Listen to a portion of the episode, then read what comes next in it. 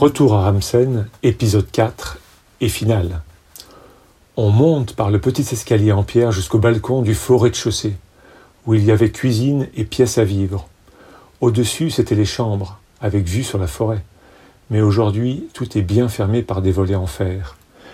Il est inscrit sur un panneau en bois au-dessus d'une porte Zum Jägerstübel.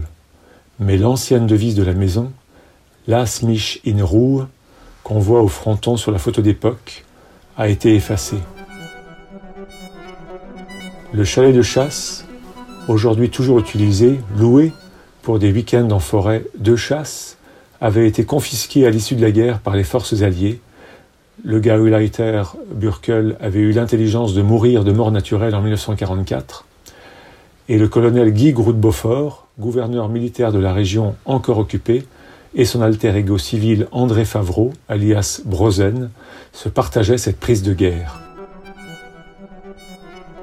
Pour la petite histoire, papa se rappelle qu'André Favreau était marié à la très gentille Josette Carolet, gentille entre guillemets, après un premier mariage peu satisfaisant de celle-ci avec le général Carolet, qui aimait finalement les hommes, dit papa. Je me souviens que tout un temps, nous avions à la maison des mâles siglés Favreau. Les deux gouverneurs étaient sûrement devenus très proches. À l'époque, chaque week-end, un garde-chasse accompagnait François et Jean-Yves lors de leur longue randonnée. Ils partaient en soirée pour leur chasse à l'affût et revenaient au petit matin.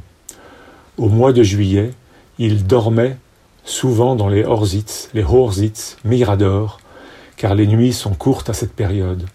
Et donc, il faut déjà être en place à la nuit tombée pour observer le matin les animaux qui cherchent un lieu dans la forêt pour dormir après leur promenade de la nuit.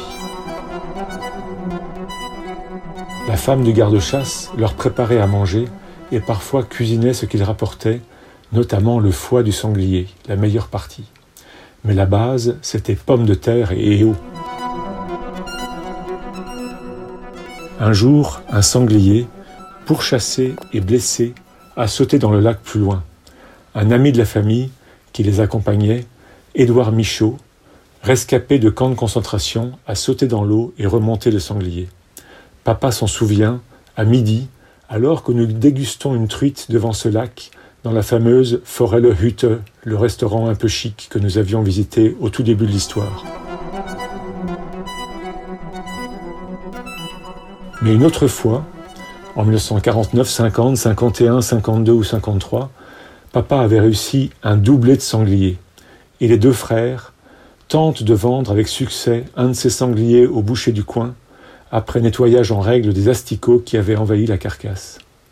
Du simili marché noir pas très catholique, mais en période de restriction d'après-guerre, le boucher n'était pas trop regardant, et par ailleurs, à cette époque, aucun Allemand n'avait le droit de détenir une arme et donc de chasser.